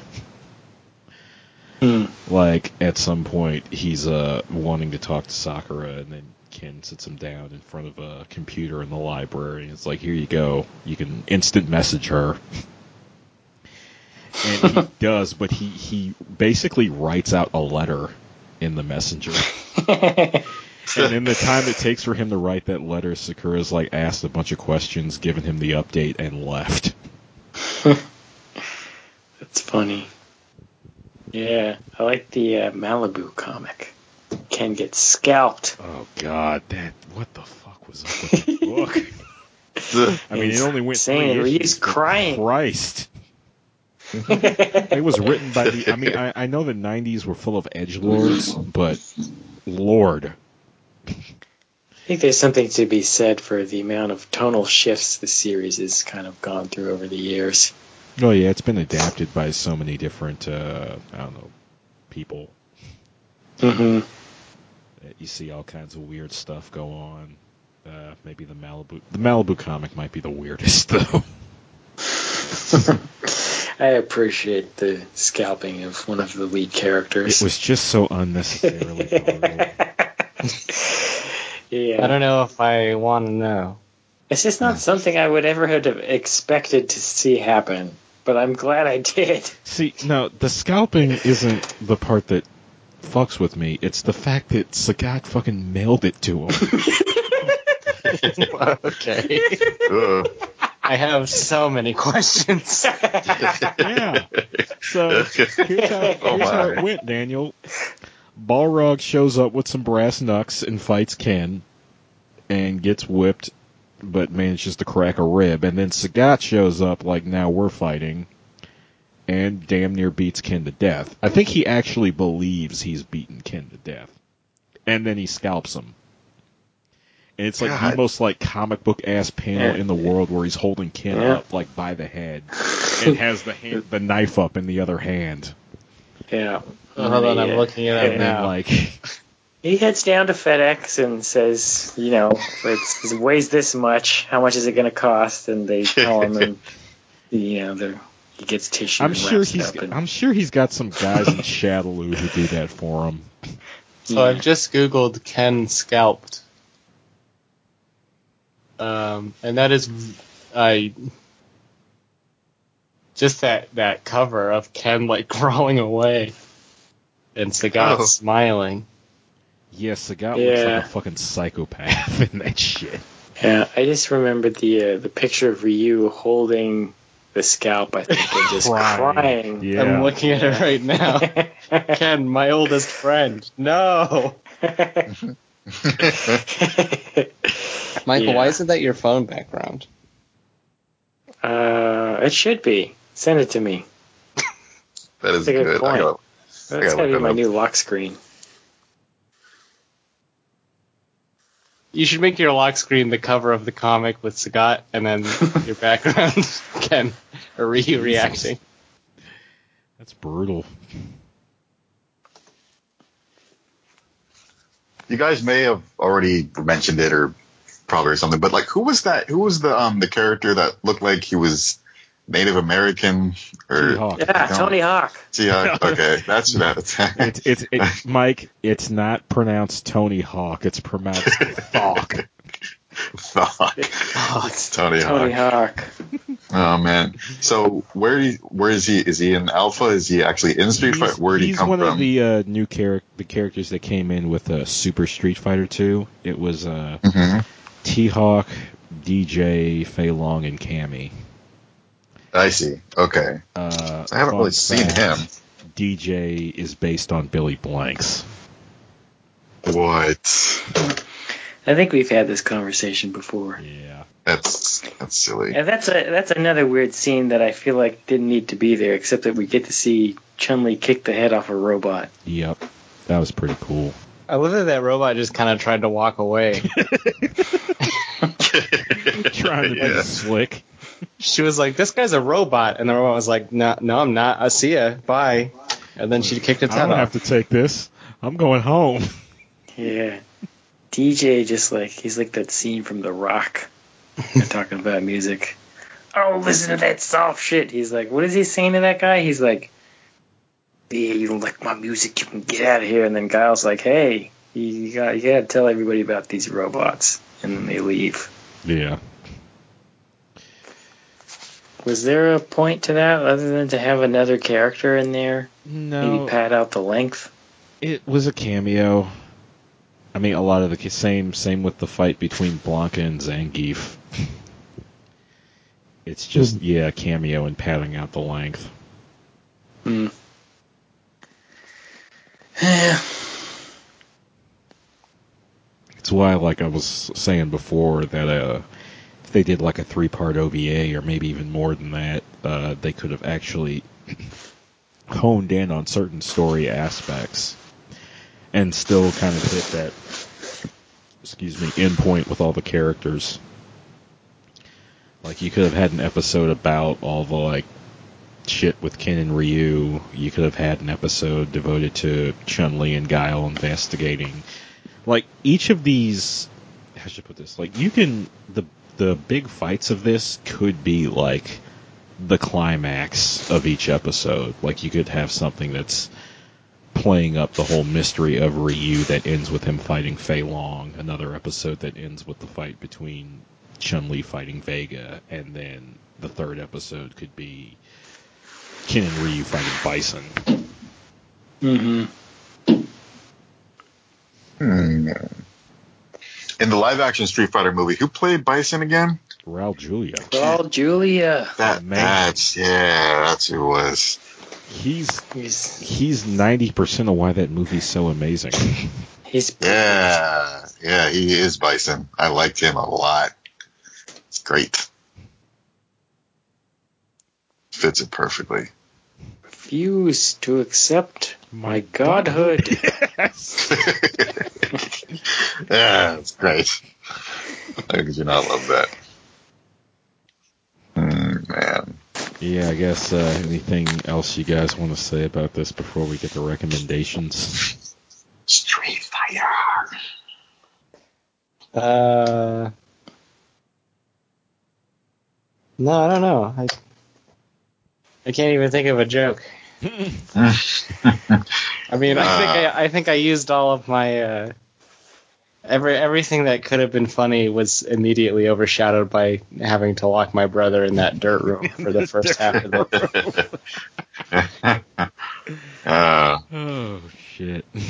uh, well, one thing I can, another thing I kind of noticed that was just kind of weird to me was when Ryu and Ken, when they were, I guess, I think it was one of Ken's flashbacks, um, when uh, he put the, the, I guess, the red bandage thing on his head or something when he started bleeding, Mhm. and he just put it right on there, but the blood was still pouring down his face. He didn't even bother to clean it. It just was.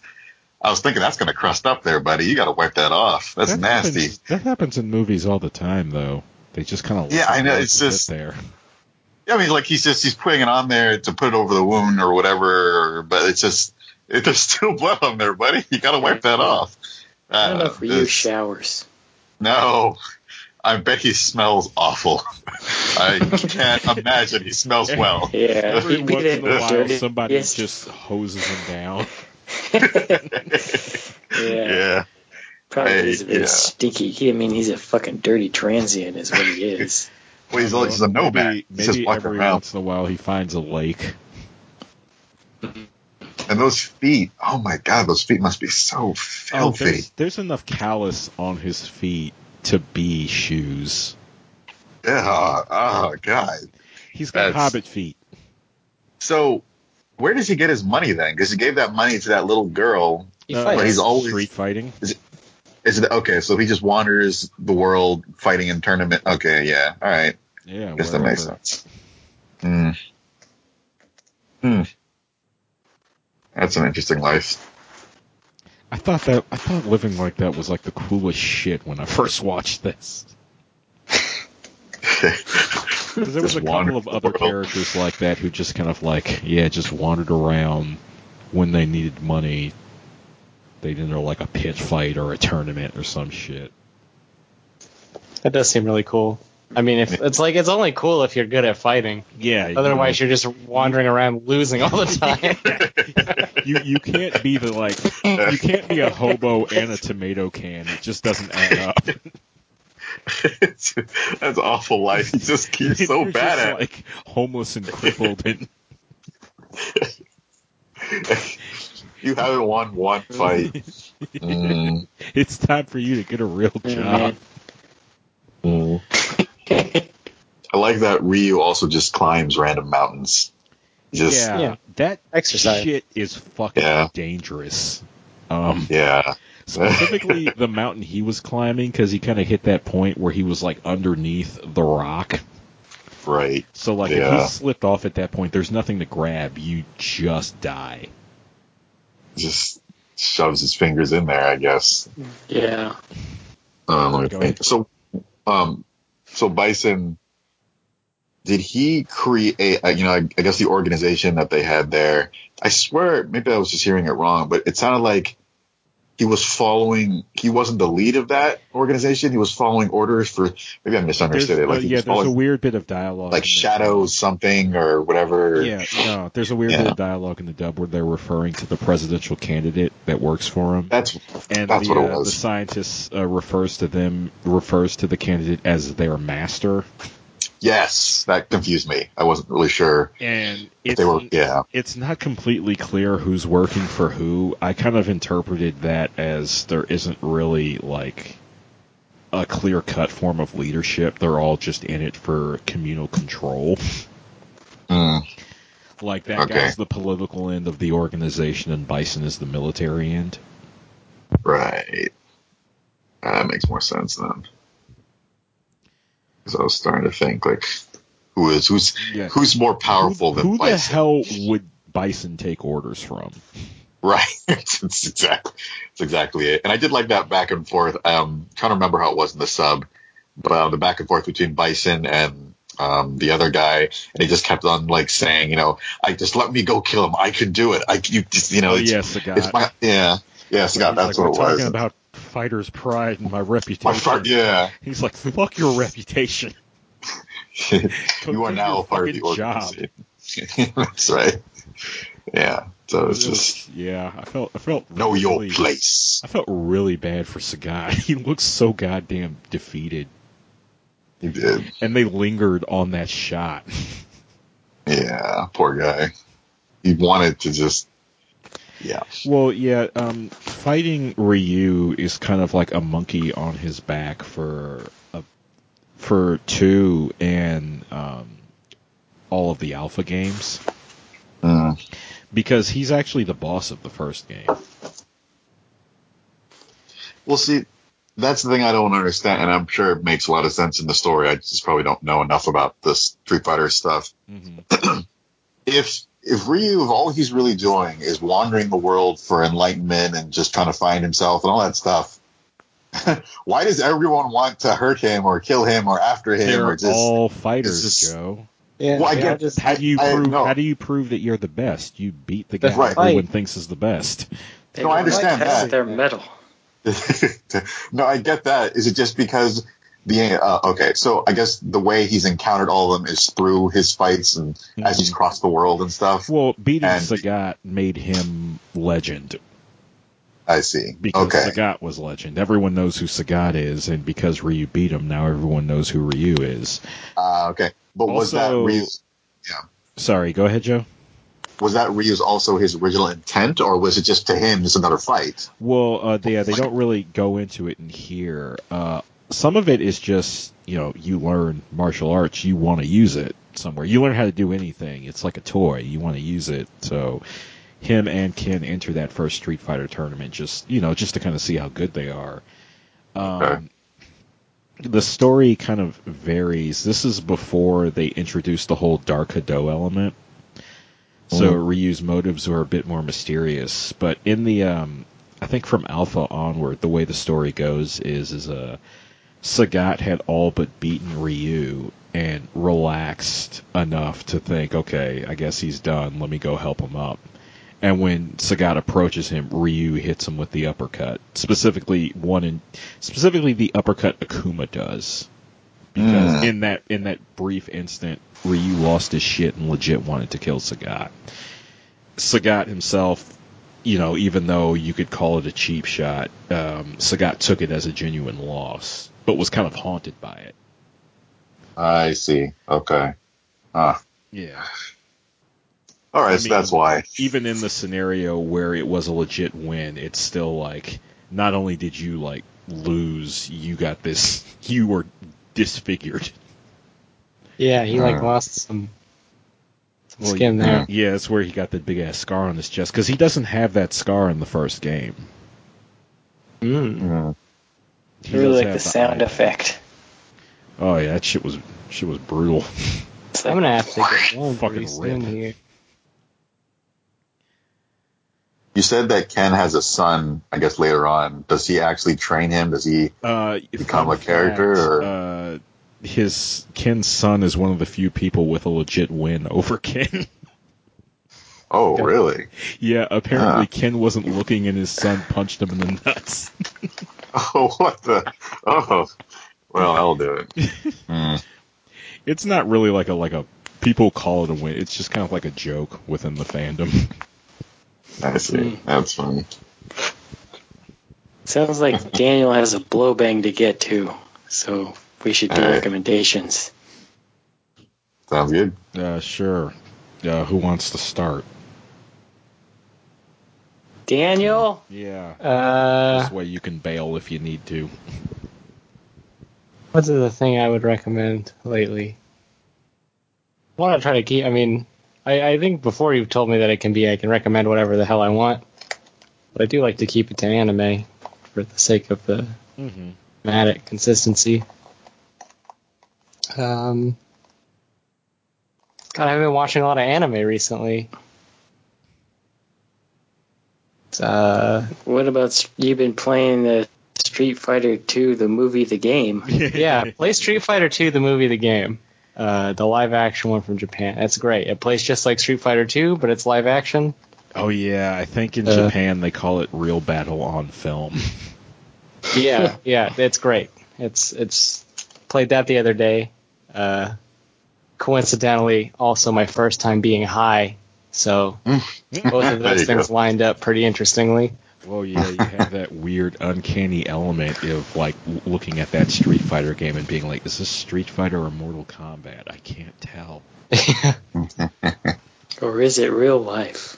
It's like, it, yeah, especially it all kind of like comes together in a really bizarre element when you see Van Damme on screen because it's like, oh, it's Van Damme, it's got to be Street Fighter, but Johnny Cage is based on Van Damme, and these are like people motion captured into a game, so it's got to be Mortal Kombat. But he just threw a Sonic. Bo- what am I playing? It's crazy. Um, Yeah. yeah, that's that's what I'd recommend. Uh, what Cool. about you, Mike?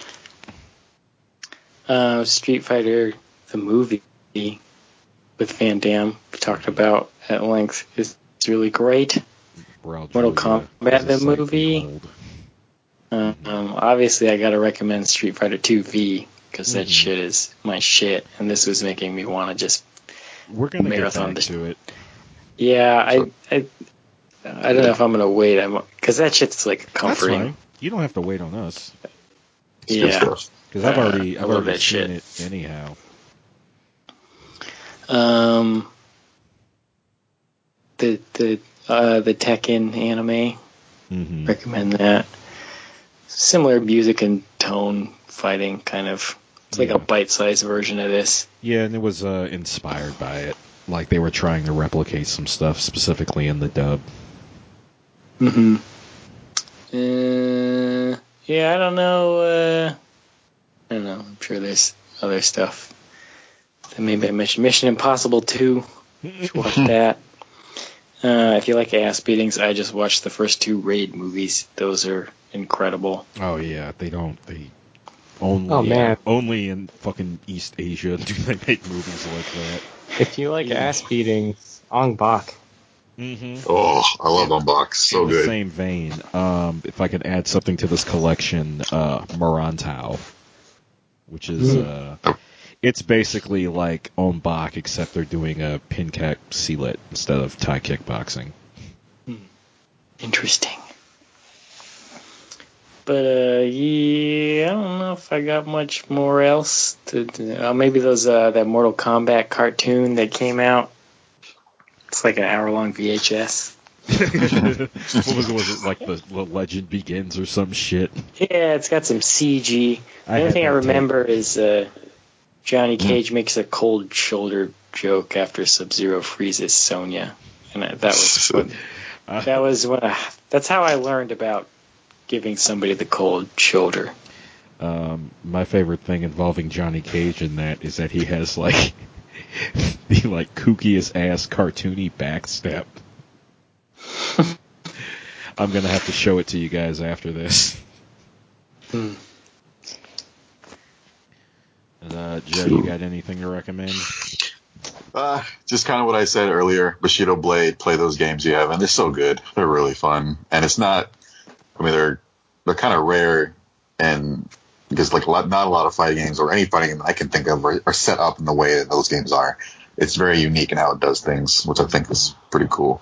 Um, uh, play Power Stone if you can even find a copy of that.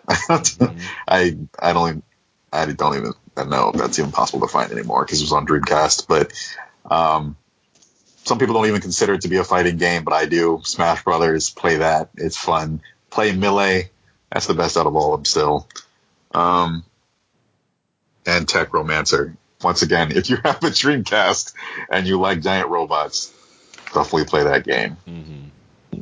Uh, and I guess the final thing is more a question for Daniel because I was not here when you guys did the Hero Academia, the final episode and stuff. I'm just curious, like, what, how do, how do you, what do you like about the show? I know it's kind of off. Sorry, Lionel. I just That's fine. was curious to know what, what you thought about it. Oh, I I think it's uh, I think it's one of the best shonen that's ever been made, uh, and I Oh, it, awesome. it does everything that other shonen try to do, but better. And I think it's a perfect uh, homage to everything I like about comic books. Oh, that's fantastic. What was your, did you have a, did you have a favorite character? In My Hero, it's probably uh, the main character's great. Todoroki's great. Uh, Yeah. Eraserhead is great. All Might is uh, incredible. All of, all of them really. Yeah. Oh man. And I guess the final thing is like, did you have what was your favorite fight? I know there's a lot of them, but like, did you have any Uh, that stood out for you? I think my favorite fight, as as per so far in the anime, because I've read the manga, uh, but in the anime, it's probably so far it's uh, Todoroki versus Deku in the tournament. Yeah. Yeah. Did you like um what did you think of the fight? I think it was in the first Yeah, it was the first season. Um when um uh, All Might was fighting the thing with the brain on its I completely blanked. yeah, the on it. Nomu Nomu. fight. That's a that's Yeah, a Nomu fantastic fight. and it's, Yes. it's it's even better in the anime. They they they Yeah. it so much, and it's just it's enhanced. Oh god, it's so good. it's so good. Yeah. Cool. I think that was pretty much all I got. Mm-hmm. Sorry to sidetrack it like that. Lionel. It's That was fine. Hey, it's a hundredth episode. Yeah, Yeah. Just, just edit that bit to the very end like a Rejoice. stinger. Yeah. there you go. There you go. I can do that. Um, what else was I going to? Oh, um, I think one of the things that got mentioned already, uh, Alpha Street Fighter Alpha came about because of this. So, any of those games you're bound to enjoy if you played this, and I feel like the Versus series, specifically the ones that were basically everything up until Marvel vs. Capcom 2, kind of came off from Alpha. So, those will pr- feel pretty fun to play if you enjoyed Alpha, enjoyed watching this. Um, trying to think. There's, there's I a feel like of, someone, Go ahead. I feel like somebody should recommend Street Fighter 2 the game. Yeah. Well, yeah, there's yeah the game that, this was made in response to, specifically Street Fighter 2 Turbo. It's Super a classic. Super Street Fighter 2 Turbo. Um, there's a lot of twos out there. um, trying to think outside of that. It's a bit hard to recommend other fighting game anime in response to this because this one's pretty unique in how grounded the fighting is. Um, Which I appreciated. like the Fatal Fury animes are pretty cool, but the fights kind of play out the way they would in the game. Uh, we'll get to those. Um, I mean, I guess in regards to the fights themselves, you'll probably enjoy the Grappler Baki OVA if you like the fights here. Um, what was it? One part of the reason why the choreography in here is so good is because they uh, got some people from K1 to help choreograph the fight scenes. So, hell, watching K1. Hmm. That's interesting. Mhm. K1's kind of fun. It's like if you like the striking from MMA but aren't as interested in the ground, K1's what you want. Hmm. Um, I feel like I'm missing something here. Maybe fucking Bloodsport. Oh, I still listen to music from that soundtrack. Fucking love it. It's good. So good. Just gets me pumped. Actually, yeah. the scene where Van Damme is remembering he can do the blind fighting kind of reminds me of the move Ken pulled right before fighting Bison. Yeah. Which, uh, did we mention that? could- that that could- was different? Hmm?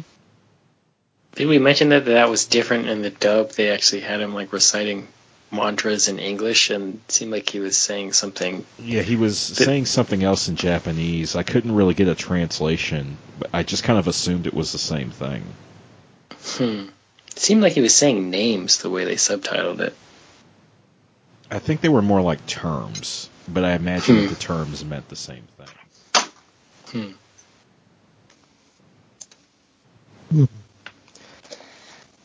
I uh, I must be going. All right.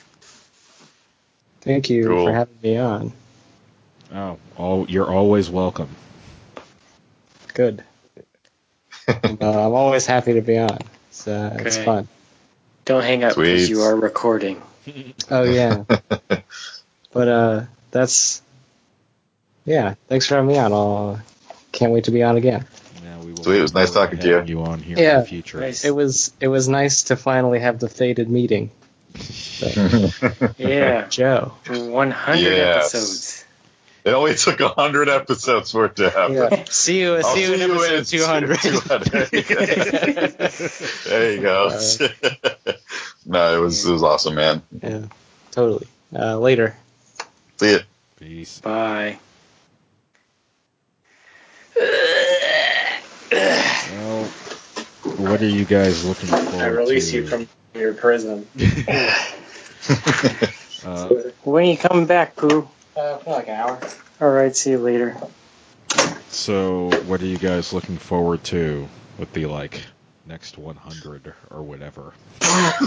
Next 100? Uh, well, no more of that fucking guy on this show. Mm.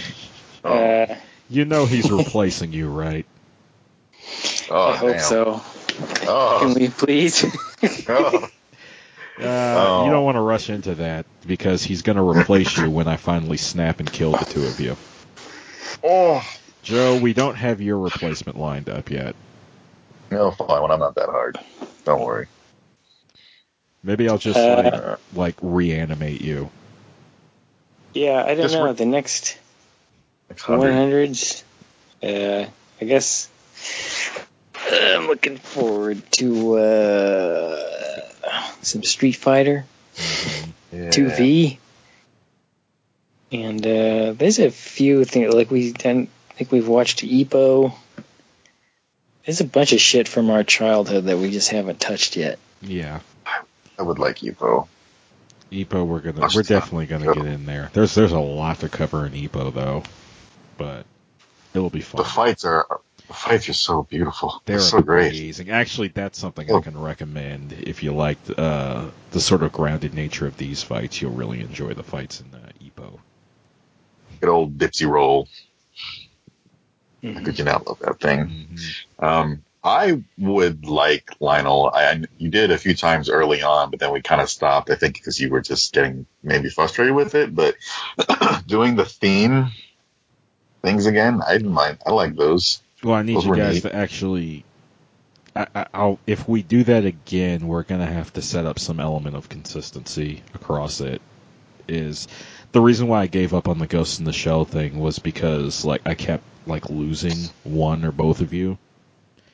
And the point was to have a consistent conversation throughout, which you can't really do if you're like not there for an episode or you're missing a piece or someone's missing some stuff. It's like imagine me and Mike trying to call back to something you hadn't seen.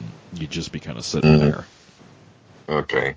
All right. Well, I. Uh, uh, well, I'm just curious. What did you have in mind if we were to do it again? Was there any particular anime or theme? you know, Um, what thing? There were some themes I wanted to tackle. There was some because I mean we're still gonna have stuff like this. It's just not going to be locked into specific months. Like we're gonna tackle a bit of Gundam. And Well, there's so much of that. Yeah, in the next couple of uh, whatever's next hundred episodes or so.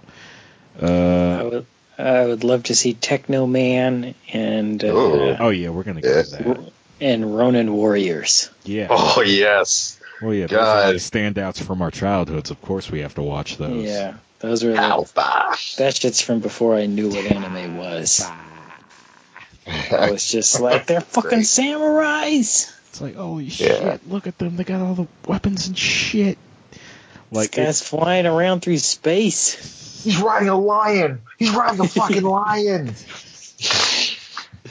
yeah, that actually that show that show really is like the little boy dream. Like you and your bros have like badass samurai armors and f- big ass weapons and special attacks, and you have a tiger for a pet. hmm Yeah, and I remember it got really dark too. Like it just, Well, people kept dying. yeah, that's what it was. like they would they that's would come back, but they'd be dead for a minute, and then a couple of times Yeah. people just stay dead. Yeah. So more childhood stuff would be cool. Yeah, I would love to force Joe to watch the dub of Bebop. You, you know, Yeah, that's one of maybe It's one of Bebop's one of three things we haven't gotten back to yet. The other two Mhm. being uh, Street Fighter 2V and um, Food Wars. Ooh, okay, yes. So I guess it's four then because there's also Food Wars and then there was Host Club. Oh yeah. Post Club. Me and Mhm. Mike Host watched a little bit of it and fell off. Yeah, well, it's kind of our like, well, what are we gonna do this week? Let's watch more Host Club. Yeah, it kind of became one of our go-tos, specifically during the periods of time where you weren't around, Joe. Okay, what is Host Club? What is, was that an anime or what was Yeah. that? Ouran High School Host Club. It's uh it's like a shojo anime where the main characters they're they're in high school but they have like a Oh, there. I'm makeshift looking host Okay. club in their school. Huh. It's pretty funny. It is Flowers? funny. Interesting. But yeah, Okay. there's kind of finishing up some old stuff, getting to some new shit. Um, More My Hero Academia to come Yeah. for sure. April. That waits. April. Yeah, that's And that's I'm- just going to be a staple of this podcast. Yeah, I guess And we're I'm- not gonna Excuse me. not gonna get any more Death Parade. I guess. Yeah, it doesn't. I don't think. That's kind of I'm- unfortunate, but at the same time, I've- I'm kind of okay. I've been trying to keep tabs on that thing to see possibility. There's been like all kinds of rumors everywhere, but nothing hmm actually like hard evidence like saying yes, Yeah, it's coming. It's coming again. Oh. Yeah. Um, a lot of people want it though. Something that I was trying to have us watch before the hundred episodes, but just couldn't get to it. Uh, Mob Psycho. Mm, I keep wanting to get to that. It looks good. Well, we're gonna watch it. It's pretty short too. I think it's only 13 episodes. I loved Mm. it. You know, every time I see the artwork for this, uh, as I'm scrolling like online, I get, I, I start to miss it, and I, I wouldn't be opposed to trying to jump back into what's left of Berserk at some point. Just because I am just curious as to where it goes, even though the last thing we were watching didn't seem that great. Yeah, it's um so so. Maybe we can jump into the manga rather than the animes because the uh, the the CG animes they did for the for the show proper have they they they they they looked kind of bad when we started watching, and apparently they don't get any better. I mean, the problem for me was just kind of the story. It just felt like it felt like those the the Golden Age arc movies were so well paced, and it felt like the pacing was just like sped up or in a little kind of something about it felt off. I think we only watched four episodes, but We watched just about didn't eight. feel. Oh really? Hmm. Hmm. But yeah, uh, I'd be down to finish that just for the sake of finishing it. Yeah, guess we could get back to it. Like they they did another season while we were Mm. away, so um part of the reason why I kind of hesitate to get into Berserk for real is because I know it's not finished Mm. Yeah. and I was traumatized by Pirates of the Dark Water. Oh god damn. Well, I was That actually a pretty- kind of like took a double hit, right? Because I didn't watch it when it first came out, and then it kind of went to Cartoon Network, and I'm getting like really psyched for it. And like right before the first episode starts, some like weird uh, promo bit with like you know bits of trivia about the show pops up, and it's like, "Hey, did you know they never finished this?"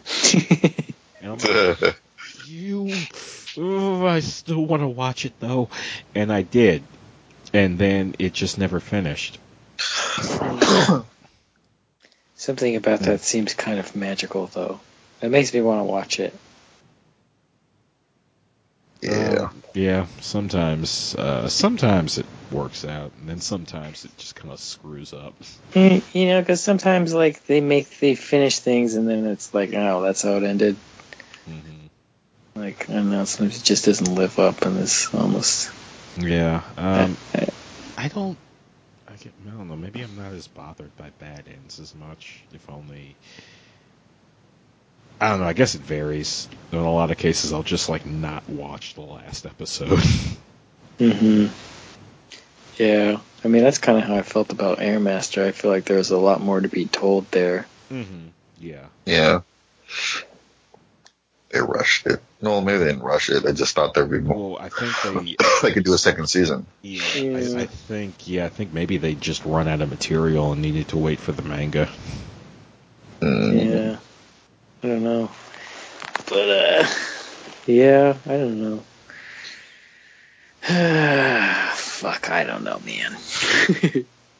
Well, well, luckily we won't see that happening with Hero Academia. Apparently, there's still lots of content to go off of Oh yeah. in the manga, the manga's And, still uh, going, and that show is beloved.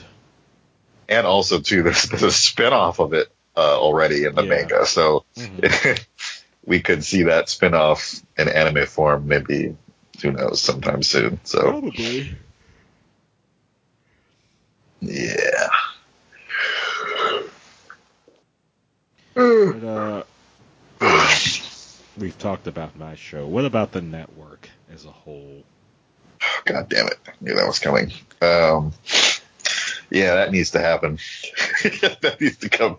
That would be nice to come back because I, I look at all the amazing news and there was so much awesome news that came out in the past like couple of months that I wanted to go over, Mhm. but then I would make like a news sheet and then I would look on my computer and remember there's episodes that still need to be edited and then I look at all the shit I get, work I got to do and I'm like, God damn it, I don't. There's just no time, and it's just it, it bothers me. So yeah, I you know I keep saying it, but I do want it to come back eventually. Mhm. I've been promising YouTube content and have uh, quite a few videos actually recorded. I just haven't gotten around to a recording anymore, and b really like uh, going through, cutting out any weird bits, and kind of like getting them, you know, getting them ready to be uploaded. Mm-hmm. Yeah. So I don't know. Soon Yeah. the new year, the next week the new year starts. So maybe I'll do what people typically do when the year starts: start setting goals they'll never achieve. Yeah. Yeah, video content for sure.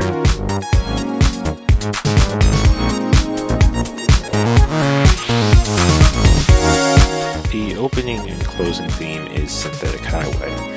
Please check out its creator Submorphine at soundcloud.com slash submorphine.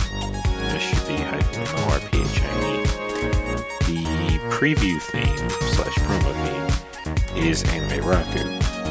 Please check out its creator at facebook.com slash Squarion, S-Q-U-A-R-I-O-N. Also check out Squarion's Flash Project, Project Stick, at facebook.com slash Project Stick. For old episodes and new episodes as they come out, please subscribe to us on soundcloud.com slash Radio. You can also subscribe to us on Facebook facebook.com slash Hey Listen Radio, on Twitter at Hey Listen Radio, or through Android, iTunes, or Google Play. If you want to talk to the hosts individually, I'm on Twitter at Otaku Connect. Joe is on Twitter at MAGP Returns, and Mike is on Twitter at Hyper90s.